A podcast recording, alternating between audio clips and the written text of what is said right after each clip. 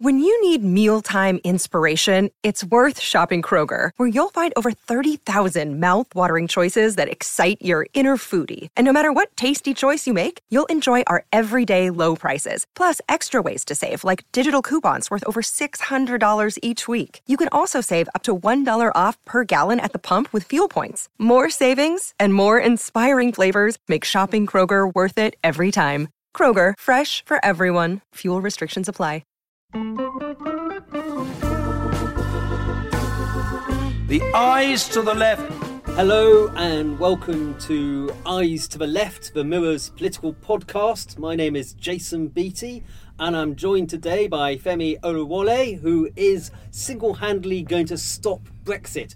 Femi's going to talk to me about his organisation, Our Future, Our Choice, what he hopes to achieve, and how he started it, and then we're going to have a discussion about whether we can or cannot stop Brexit. So, Ferry, thank you for joining us. Thank and you for having me. This, would you like to explain how did this start? This Our Future, Our Voice. Uh, well, um, first of all, uh, not single-handedly. Um, the co-founders are um, myself, uh, Lara Spirit, Will Dry, and Callum Milbank. Um, and well, I guess the origin was, uh, I think, February 2016, when having studied EU law, I realised that uh, both the Remain camp and the Leave camp were failing this country. Uh, they were um, the the Leave camp were saying things that contradicted EU law, and the Remain camp weren't explaining the basics to people. They, they, they chose rather to go, rather than actually explain the very simple things like the single market, which can be explained so easily. They chose to just say, "You need the single market. You need it, otherwise your economy will explode." And they, if they'd have actually treated people like adults, people might have listened. And for example, the single market. Here we go. It is a system that lets you make a single version of your product, and it will be legal everywhere in Europe. That means you can buy and sell your stuff a hell of a lot cheaper. Now that in practice means that the, the EU makes a law, so you just have to make it according to EU standards, or companies countries keep their own laws but accept products from other countries which meet the requirements of those countries. So for example, if I'm a UK manufacturer, I can make one version of my beer and even if it meets doesn't meet the requirements of Portugal, it will be legal in Portugal even if it doesn't meet UK it doesn't meet Portugal's requirements as long as it meets UK requirements. So these sorts of things that we could have had a discussion on, but we didn't. Okay, let, we're jumping ahead of ourselves a little. Can we Sorry. just go back to kind of like so you're you're where were you in 2016 June 23rd Everton In June in June 2016, I was in Birmingham campaigning on the street. I'd made a couple of homemade signs, um, and I was in the middle of, of the Bullring with a T-shirt that said "EU questions, just ask." And did people come and ask you Yeah, questions? I had, lo- I, had, I had lots of people coming up to me um, and asking asking me questions, asking my viewpoints. Uh, a couple of people actually changed their minds there and then because nobody had bothered to tell them any, any facts, um, and it, it was it was fun. Uh, well, it was fun for most of it. I mean. Uh, I, I was out there for 15 minutes, having uh, having uh, planned to be there for about a good six hours, and I was there for a good six hours. But in the first 15 minutes, a bird decided that he didn't like what I was doing, and um, relieved himself upon me. I, I, I can trump this by the way. I used to be a, a, a reporter in Birmingham, and I once got sent out. Sorry for the diversion, but it's quite a good story. I once get sent out because they had this idea they wanted to recreate Speaker's Corner, famously in in uh, Hyde Park in London, across the UK, and they, my editor sent me into the centre of Birmingham to try and get an audience for a speech, and I stood on this soapbox and talked to a crowd of zero, apart from one pigeon, which stood in front of me. Nobody was interested in my speech at all, and I would constitute that as a failure. Anyway, so I, I know the feeling. Um, I, I was just going to point out that in uh, Birmingham was the major big city which actually voted for Leave rather than Remain. All the other major cities went Remain. Apart from, so was this a, an early taste of failure, or, or, or is this going to steel your resolve to campaign harder? It very much uh, it meant my experiences in Birmingham made me one of the people that wasn't complacent about a Remain victory, because what I was hearing from people on the street just wasn't supporting that. Be it the people that were saying point blank, "I'm going to vote Leave to screw it to stick it to Cameron," or be it the people that that believed um, that uh, EU migrants can come here and simply live off benefits, which goes directly against EU law, um, and it's actually the UK government that isn't enforcing EU rules that means that you can't do that. There were many, many reasons that made me think, no, the narrative of this is just wrong, and it's going to lead to a Leave victory. Um, so I, I was definitely not positive at that point. So you woke up the day after the referendum, and, and how did you feel? I felt uh, hurt. I felt that I'd failed. Uh, as somebody with a background in EU law, I, I, I question whether or not I should have done more, whether or not I could have done more. Um, and I f- and I felt really, really bad for the country, angry at the politicians that um, either lied or failed to give the facts when they when they were in a position to give those facts. Um, and I felt that I had to do something about it.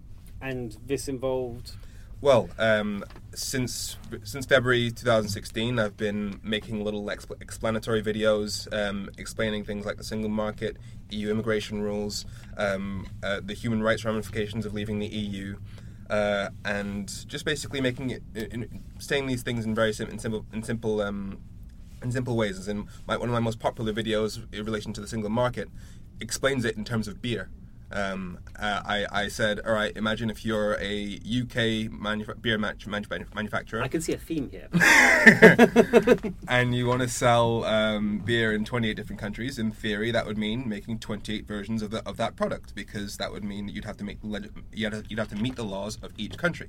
So the EU said, no, that's too much of a waste of money. That would mean make your product way too way too expensive. We'll have we'll have one law um, and then you can make the same beer and it will be legal everywhere. I, I take beer as the example. The actual case was um, Cassis, Cassis Dijon. Um, and they also said you can have another rule, which is mutual recognition, which means as long as it meets the requirements of one country, it's legal everywhere. So um, uh, I've been, I can make, I can explain these sorts of things in really simple terms that everyone can understand because people, you don't expect people to have all studied EU law. That's not the, the, the, the, citizen isn't under any obligation to have studied EU law. If we'd had a referendum on which nuclear isotope should we put in our nuclear reactors, you couldn't blame people if the politicians in charge of, uh, of, of informing the people chose to lie or chose to leave out key facts. I'm not angry at a single. Well, I'm not angry at the vast majority of people that, that, that, vote, that voted leave because I can't promise you that had I not studied EU law, that I wouldn't also have voted leave um, because this is a question of is it worth staying in the EU? Is the single market is the single market worth it? And if you don't know what the single market is, which both Remainers and Leavers right now aren't clear on, you can't make an informed decision on that. So the notion that Remainers are all educated and Leavers are all stupid is just wrong. So when did kind of our future, our voice, when did that take off? That you you mentioned earlier, it was you and a group of friends. Uh, well, uh, I um, I came up with the name Our Future, Our Choice um, around September of last year. Mm-hmm. Um, uh, so um, because quite simply, uh, the under fifty five population of the UK voted to remain, and as calculated by the FT um, we will be a Remain population, as in a, a, population which in 2016 voted to remain um, by 2021. Um, and I think uh, the, the, pollster Peter Kellner, uh, I think he put it at 2020.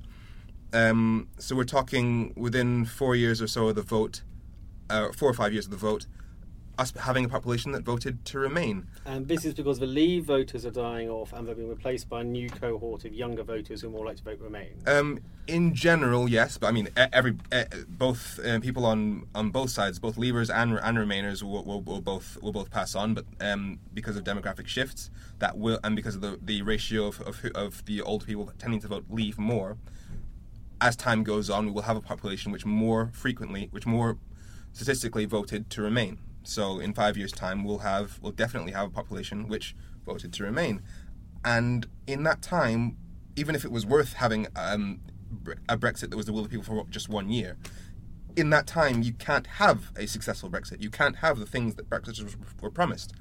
You can't have trade deals with hundreds of countries negotiated in five years. You can't re-legislate the country and get all your own laws in five years the things that Brexiters wanted can't be completed before the before the Leave majority vanishes.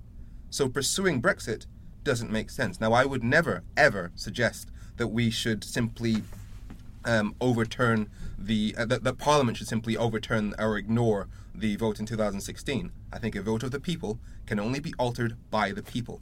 Um, so, given that we know that in five years we will have a population that voted to remain, we owe it to them to at least do everything in our power to say, all right, we've had a point. Let's let's have a vote. So you, your argument is that your birthright, so to speak, was stolen, and you want this back because you, you know you're the people of the future. You're going to decide the direction Britain goes.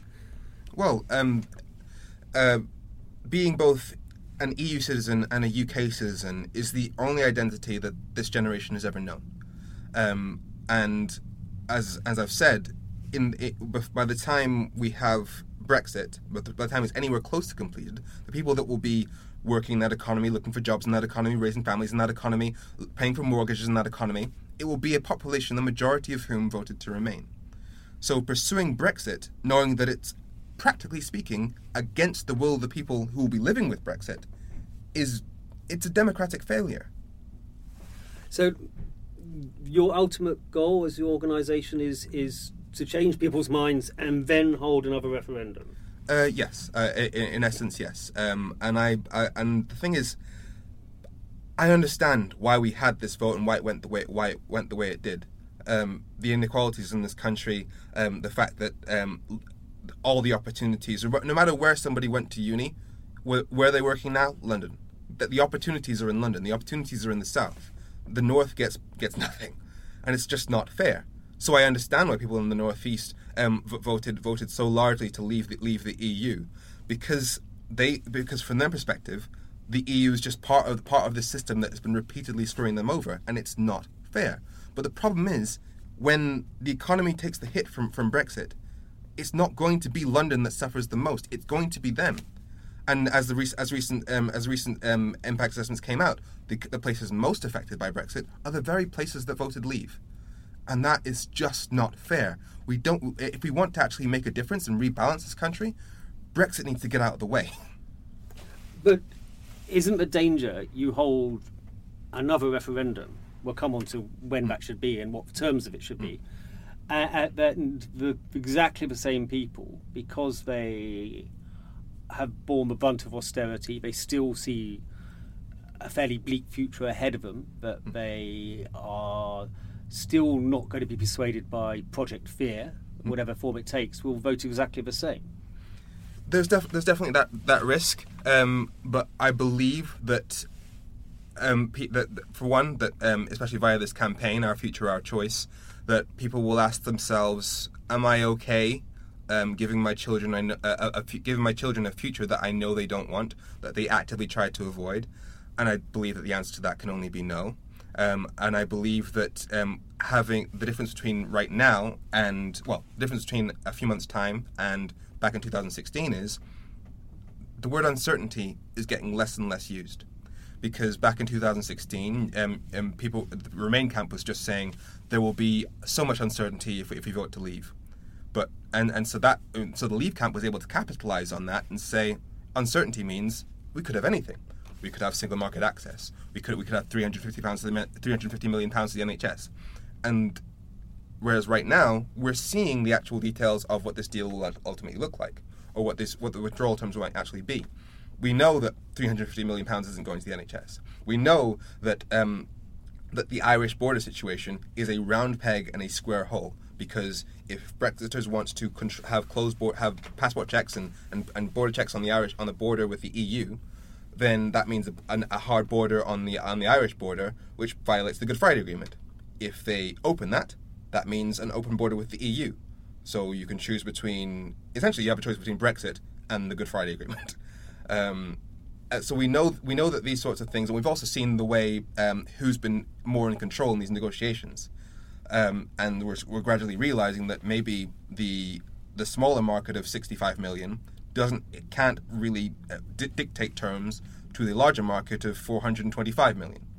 Um, so there was a significant difference between what happened in 2016 and the information available to people, and what will be available in, in, when a referendum referendum comes at the end of this year. But a lot of the vote was uh, for leave was influenced by two major factors. It wasn't the economy; it was immigration, mm. and it was this allure of sovereignty. Mm. And I'm just wondering how you would counter that or persuade those people who say, you know, we've got our country back, we took back control, hmm. which is a very strong driver. Hmm. we are now in control of our borders. What, what, is, what is your argument to them? How, would, how do you win those minds round? Well, let's take uh, immigration. Um, there was this narrative that um, the EU allows unlimited numbers. I mean, I can quote uh, Nigel Farage. Um, uh, there was nothing we can do to stop unlimited numbers of EU, EU, migrants coming here and enjoying the same rights and privileges as all the rest of us. Um, he said that, uh, and then after the referendum, uh, he in a conversation he had with me on LBC, he um, I pointed out to him that under the Citizens' Rights Directive of the EU, you can't come to this country without a job unless you have sufficient resources, enough money, to not become a burden on the social assistance system of the host country. So you can't come here and simply claim benefits. You also have to have medical insurance, comprehensive medical insurance, which means you can't be a burden on the NHS. So the notion that EU migrants come here, live off, live off benefits, clog up the NHS, is simply a lie. Then there's um, the narrative that um, all these refugees are coming here, all these Syrians. Again, really based on, on, on, on a falsehood because the UK, unlike other countries such as such as Hungary or Poland, we have an opt-out on asylum policy. Asylum policy does not apply to the UK in, in, in terms of the EU um, which means that if any re- any refugee, refugee comes into this country, it's because the UK government has said so. So in that area, we are completely sover- sovereign. Same goes for defence policy, so that we can't be forced into an EU army. Um, so there, there were many things that pe- people thought we had no control over, which in fact we have complete control over. Um, and as for sovereignty, uh, again, it, it, comes down to how does the EU democracy work? There was this idea that it's this unelected, these unelected bureaucrats in Brussels that, that dictate everything, whereas in fact, the European elections. I mean, I mean, okay, there are four main decision-making bodies in the EU. Uh, there's the European Council, the Commission, the Parliament, and the EU Council. The EU Council is, is otherwise known as the Council of Ministers, is national ministers. So if it's if they're discussing something to do with health, then it's Jeremy Hunt that goes. Um, so he represents us there. The European Parliament, that's MEPs directly elected by us in the European elections. If it's the European um, the European Council, that's heads of heads of government. So again, people who we elect. And if it's the European Commission, which admittedly is the, is the least democratically legitimate part of, of the EU, that's chosen by the um, by the heads of state, by the heads of government in, in the European Council, and approved by the by the directly elected MEPs. So there is no decision-making body in the EU which doesn't which doesn't which isn't directly or indirectly appointed um, by the people. Um, so as for a loss of sovereignty, it's not a loss of sovereignty. We are pooling sovereignty to gain economic benefit and to be able to tackle challenges that we that we face as as a Europe in, um, and, and be a much more powerful influence in the world. So, uh, whereas in fact, if I mean, one of the first things that Theresa May said that we'd do um, after Brexit was um, lower corporate tax and try and lower deregulate the countries so to make uh, to make um, corporations happy, which means that we're going to be under the thumb of regulations in order to try and keep, uh, under the thumb of corporations in order to try and keep their business, which for me feels a lot less sovereign. So big business dictates the terms rather than rather than the people, rather than um, the necessity of corporate of um, um, consumer protection, social protection, environmental protection. It's going to be um, basically businesses saying, "You want to keep our business? Take away that regulation." And how do you think you're doing in terms of trying to win round hearts and minds for this issue?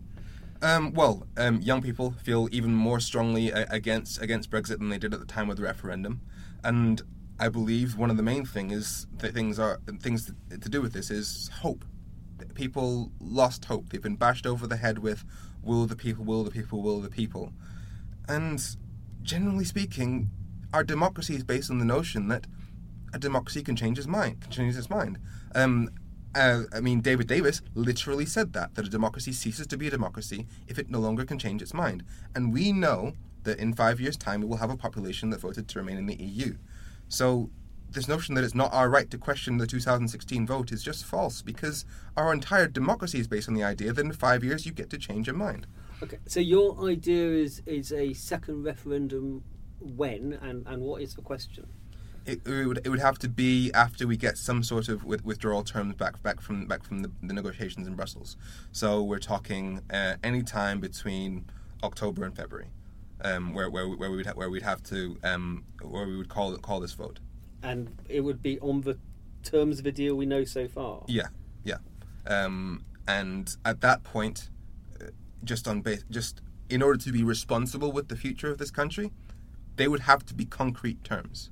They would have to they would have to have some sort of answer um, relating to um, um, the Irish border situation, relating to whether or not we're going to get mutual recognition agreements. Because this idea that we can just have a transition and then who cares what happens later, that's kicking the can down the road.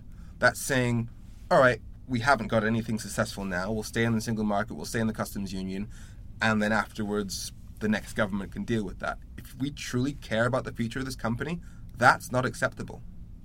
Uh, But uh, it- isn't there a danger we won't actually know by October, which is when we have to do it because we, any deal has to be kind of approved by European Parliament. We only have kind of broad kind of outlines rather than kind of a concrete set of. We'll we'll we'll, we'll, we'll, know more, um, um, but, but by by October, they may they may not be concrete terms, but they, they need to be.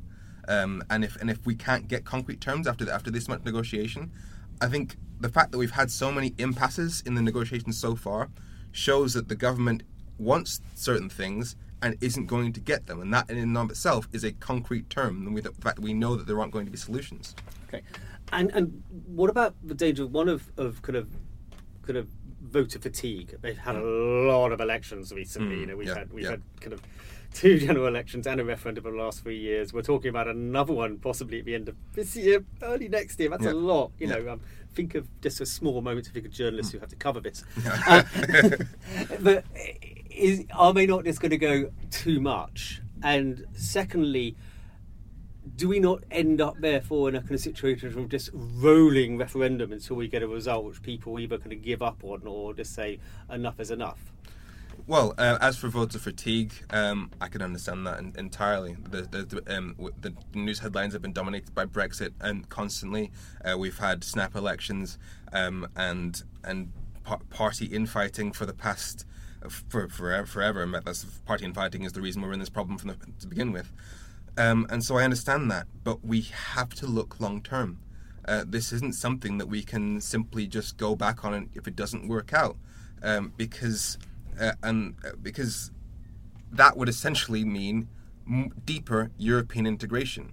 Um, because right now we have a whole host of, of opt outs in terms of the EU. We don't have the euro. We have a veto. We can veto the removal of vetoes, so that myth isn't isn't true.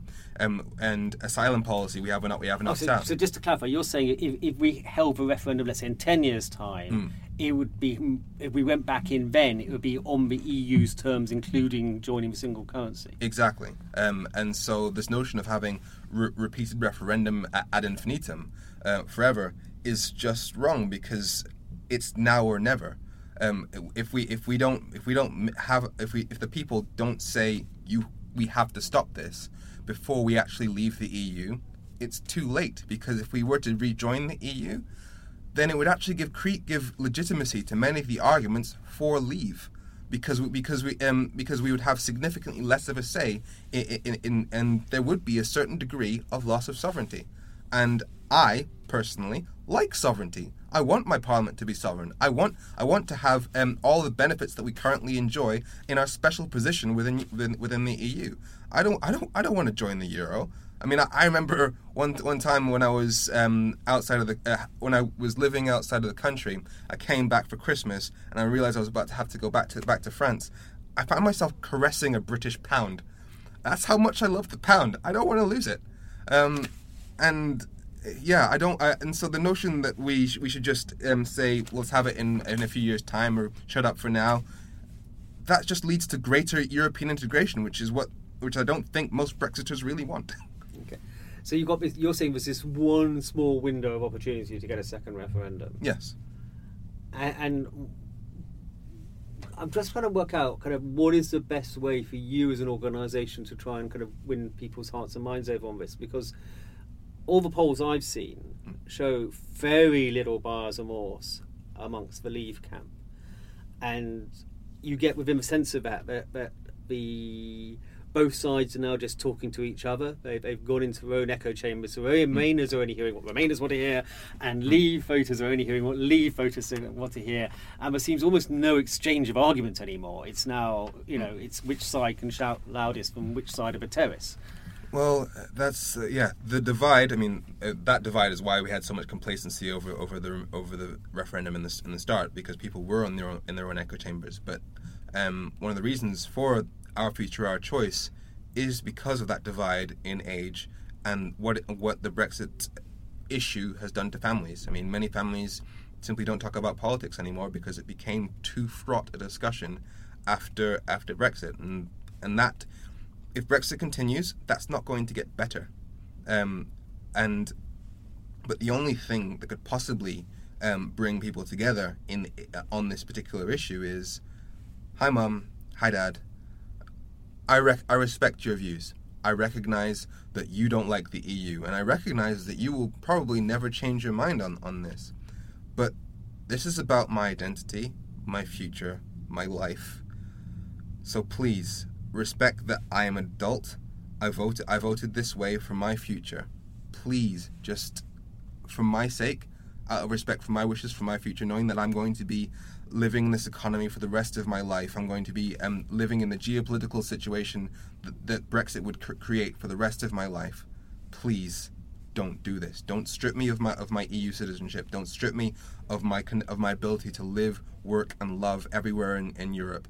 Please don't do that. And if we can unite over the fact that, over parental love, essentially, I think that would repair a lot of the a lot of the divisions. And I think, um, and and young people, I understand that it's a it's it's it's a hard topic to broach, but if you show respect to your parents, recognize that they have different views, but they, and that they might that they might not change, but just ask them, would you be willing to go this go, go another way from me? I think a lot of them would. Is this a conversation you've had with your parents, or is this a? Well, in, in my in, sorry, you sounded very personal. in, in my family, I mean, again, giving credence to the notion that um, uh, you can't say that all Remainers or all Leavers are uneducated. My parents are both doctors, uh, and they had no idea which way to go. Well, my mom had no idea which way to go, um, uh, and so she basic she basically asked me. She res- she respected that. Um, that it was my future and that she wanted to vote in, in favor of me. My dad was actually more pro leave um, up, uh, um, up until about a month before. Um, but again, uh, I explained EU, EU, law to him and, and, and, he went the other way. So in ours, it was a semi emotional, semi fact based, semi law based um, discussion. Uh, but I have, uh, but I've spoken to many people who've, reached out to their well to reach out to their parents. Some of them have some of them have said um, that their parents voted the way they did, um, saying, I mean, what was the quote? Uh, Dad, why did why Dad why did you um, why did you vote to remain when you always were really really pro leave? And the dad simply said, "What am I going to do? It's not my future."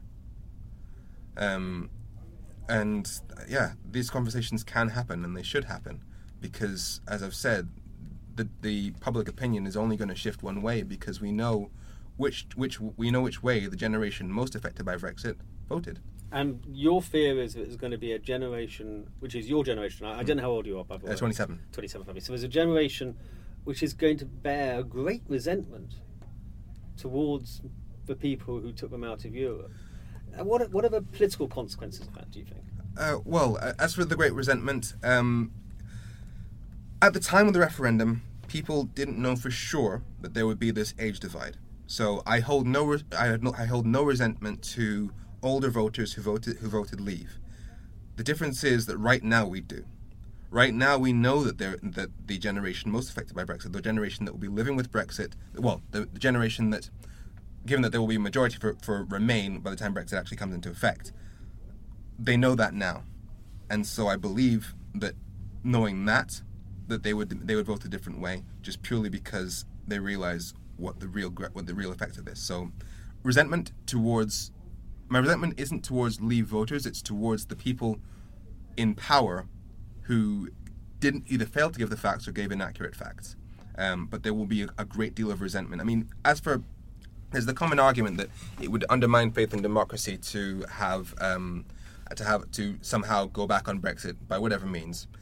But I believe that if in five years' time, when we have a population that voted to remain, knowing that we are leaving the EU uh, purely on the basis of um, politicians having lied to us, having told us that and the EU allowed completely open borders, having told us that there'd be 350 million to the NHS, having told us that um, Turkey was going to join, that we'd be forced into an EU army, that that um, and, and all of this, knowing that we were our lives were going to be detrimentally affected on the basis of the entire body of UK politicians, I think that would be a lot more damaging to our faith in democracy.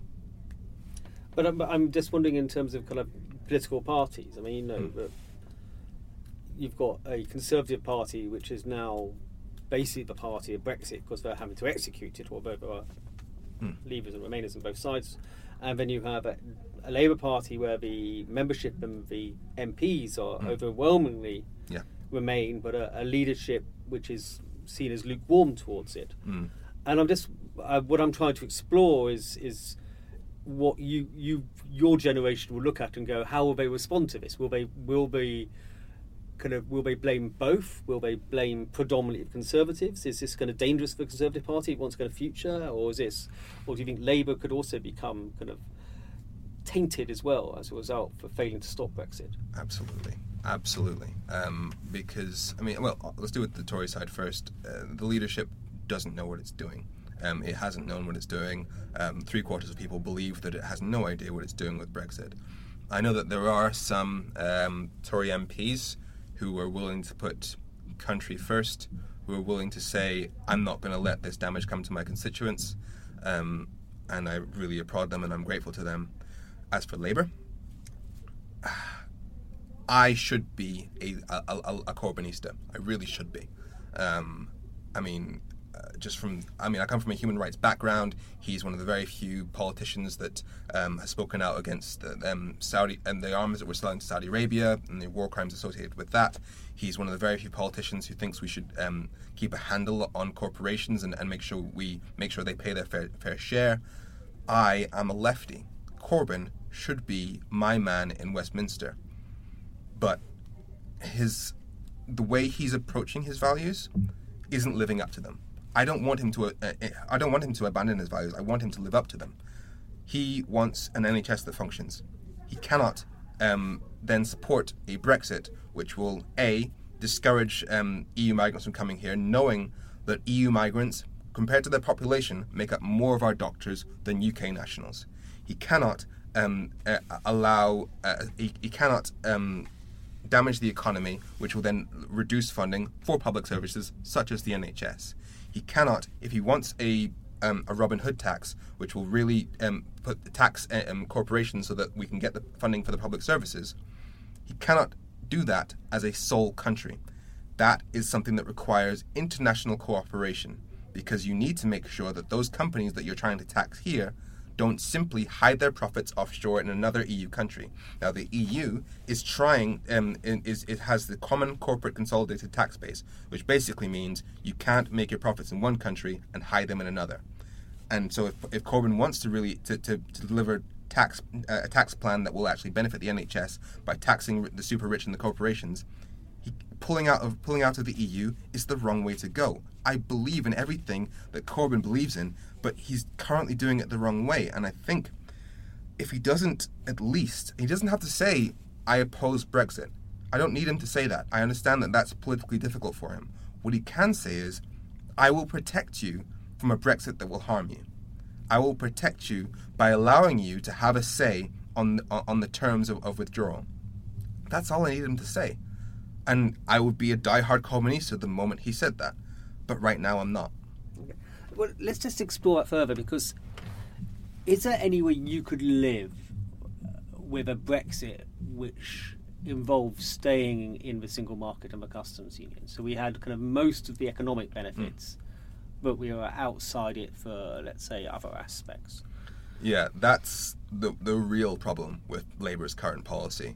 Um, the idea that they are listening to the people by by appeasing Brexit doesn't work if they're saying we should stay in the single market and customs union because as we've said before one of the main reasons people voted for um, for Brexit was out of issues regarding sovereignty And as I've explained, the single market is a system of both um, rules that mean you have common rules so that you can um, trade fl- freely among the countries without losing money on adapting to different regulations, and also having um, mutual recognition, which means that your product will be valid anywhere.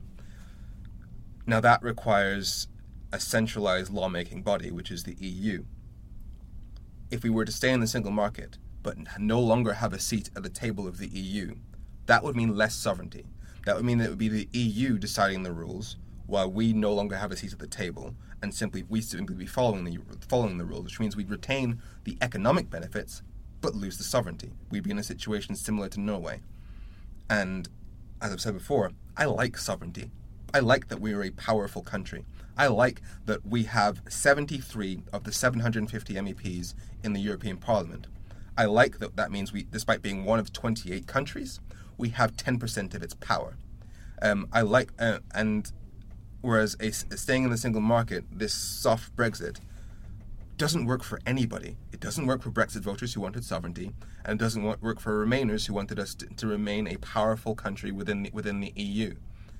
Um, so that stance needs to change. It's not sustainable because if we end up having less sovereignty as a result of Brexit, we'll just end up back here in a couple of years, only we'd have to come back in and lose even more sovereignty.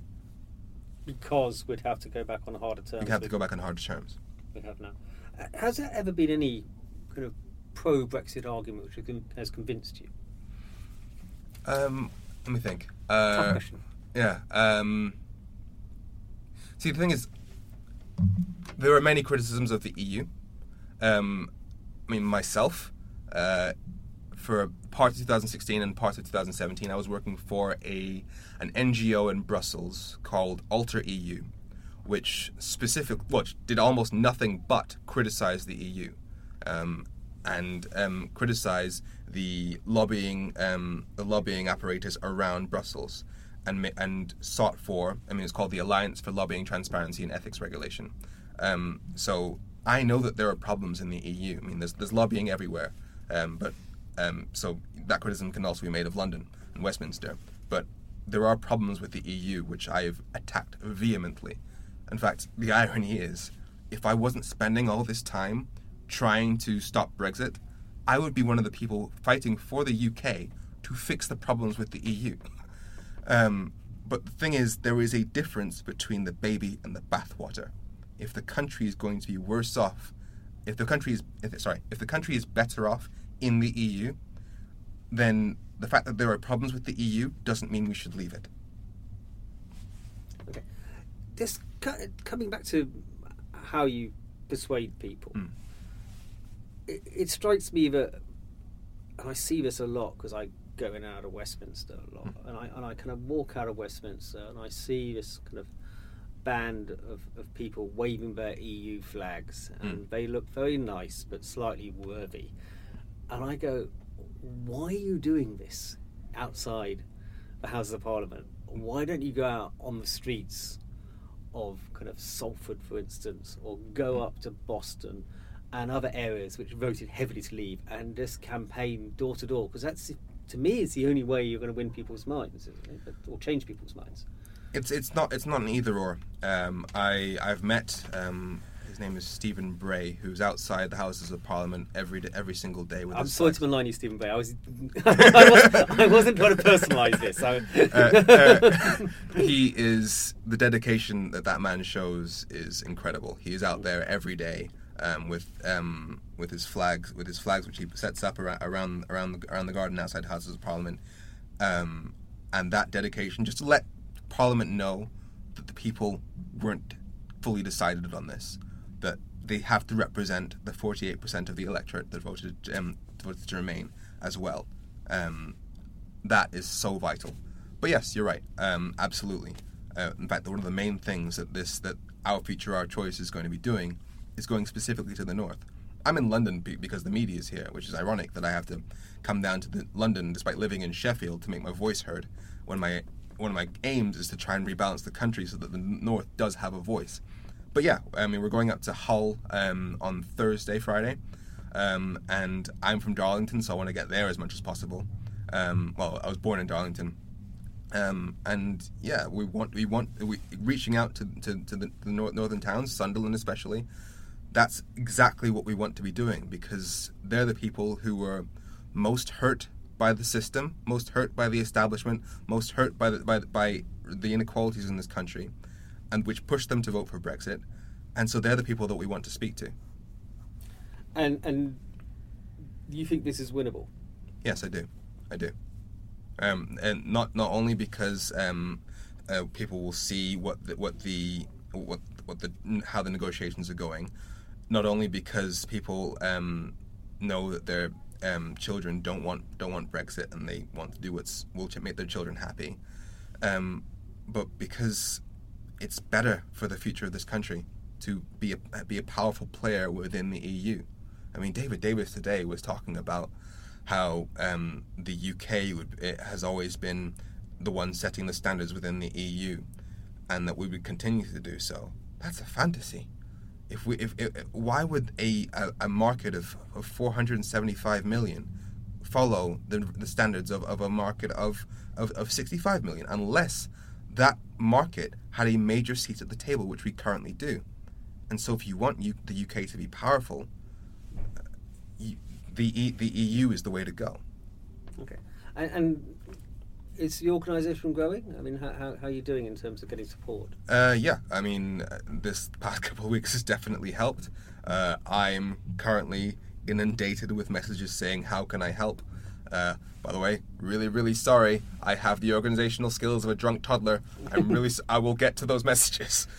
um, so, just, if, if they want to, to, to, to kind of sign up? How do they do it? Uh, you can follow us uh, at um, OFOC Brexit, OFOC Brexit, um, on Twitter, Facebook, and Instagram. Um, and you can sign up at the website um, at ofoc.co.uk. Um, and uh, there will be um, down, down the line some door to door because reaching those people in those areas is just vital because they haven't been listened to. and so, yeah, and also we're still working on on on um, what we're going to be doing online, uh, but because we, have already had um, messages from young people because I, I, asked I asked people before Christmas to send their messages saying how they feel about Brexit, and so we've had many people sending video messages saying exactly why Brexit would hurt them and why they and why they love the EU. So something along those lines um, would, would, is coming just way out. Do, do you see this as a, a kind of like a new political party in some respects, or is it? Is, do you have a sell-by date as soon as you've you know you've got your referendum? We're a new political dimension, I guess, and which is a term which I've now just made up here, and I'm going to get really embarrassed for it. But yeah, um, uh, because the great thing about our future, our choice, is we're not we're not the political elite, we're not the establishment, we're not business experts who have their um, financial biases, we're not um, hashtag fake news. We are just a generation looking to take back control of our futures. Now, the reason I asked this question because you know where you were speaking earlier about you know there's a there's a the Conservative Party doesn't speak for, for your mm. generation anymore, but, mm. but you, you've got you know a certain amount of disillusion with some of what Labour's doing, mm. and I'm and there's quite a lot of talk anyway about where do the kind of you know the, the, the silent majority go yeah. in, in, a these kind of polarized times. And I'm just seeing, is this kind of something you're thinking about long term, or is it you just happen to go and come along as when these feelings and thoughts are, are swirling around? Um, there, there is an issue with uh, the current situation that we have a binary political system whereby you only have a choice between um, a party such as the, as the Conservative Party or Labour, who's not currently on track, but I really hope they get on track. Um, so uh, yeah, a, a, new a, a, new party or or one of the old ones. Um, I haven't I haven't decided. Uh, uh party politics isn't really something I've ever really seen myself in. Um, uh, I will simply vote for whichever party um, gives us the best best future, whether that means a new party um, or the Greens, Lib Dems. Um, I I don't know, um, but people need better choice. I mean, if if if the if the current two parties don't represent the future of this country, they should get out of the way. Um, I say this with love, Jeremy, um, um, because as, I, as I, I, can't I can't express enough how much I wish I could get behind Jeremy Corbyn. And the moment he say, he says I'll give I'll give you a vote, he gets mine. Um, but yeah, there, there, there needs to be a shift in the, in the political landscape um, so that people can start to feel represented by their by the people in power. Okay. What do you? How do you think it's going to unravel over the next few months? Because we're coming up to a very crucial period. We've got the kind of cabinet meeting on this Thursday mm. for what we've been told they're going to be literally locked in a room until they agree a, mm. an agreed stance on, on, on what they want in terms of a trade deal. We've got the summit with transition will should or should not be agreed um, EU summit uh, towards the end of March. You've then got a couple of crucial Commons votes, one on the the trade bill where the Remainer rebels have tabled amendments calling to us to stay in the customs union. Then you've got the House of Lords doing the EU withdrawal bill. Again, that's going to come back to the Commons. It could be difficult um, for the Prime Minister, especially if they strike out her determination, put a fixed exit date in. And then you've got in October, as we discussed earlier, the government has to come up with some sort of offer which has to be put both to the EU Parliament and obviously the UK British Parliament, the UK Parliament. So um, I- I'm just wondering, what, what do you think is going to happen with all those possible kind of Well, um, it requires well for right now. Uh, we're just working with the people who don't really care about all those processes going going on. They just care about making sure that their future is safe, and so we're just going to be mobilizing young people across the country. Um, uh, we're going to hopefully um, use those particular peg those landmarks um, as occasions to make particular drives um, to make sure that the parliament, the parliament and the people in Westminster recognise that the people aren't happy with what they're doing. Um, and yeah, there will be a point where young people will be door to door and in the street, um, and we hope that we have a we have a, a political framework, a democracy, where the, where Westminster can see that the people are very unhappy with the direction they're going, and will actually say, okay, let's put the brakes on, and let's make sure that this is what the people want, and make sure that whatever we come with back with from Brussels, whatever we come back with in, in October, is actually actually has the approval of the people we're claiming to represent. Which right now I don't think it does. I mean, the thing is, both Brexit voters and Remain voters aren't happy with the way negotiations are going. Brexit voters feel, feel that we're currently giving away too much sovereignty, which a soft Brexit would do, and Remain voters aren't happy with anything that's happening at all. Um, so the notion that Westminster is representing the people is just a fallacy. I mean, that was really interesting. Thank you so much for spending time talking to us. My pleasure. And uh, good luck with your campaigning. We're, Thank you very much. Always welcome, I should say, to have Brexiteers on this podcast if anyone wants to put an alternative point of view. uh, my name is uh, Jason Beattie. As I said, you can follow me on Twitter. At, my Twitter handle is at jbeattiemirror. Femi, your Twitter handle is, Uh, at Femi underscore sorry. and I've been meaning to ask why the sorry. Uh, because I tend to speak quite uh, logically and and without really much emotion behind it, and that can be quite offensive at times. So I figured I needed an inbuilt apology. I, I think all journalists should have that as a matter of course. You have no need to apologise for, for, for coming on this podcast. Uh, please go to mirror.co.uk forward slash ayes, that's A Y E S, where you can uh, register, leave comments, try not make, make them too negative, uh, and we'll be back soon with another podcast from Ayes to the Left. Thank you for listening. The ayes to the left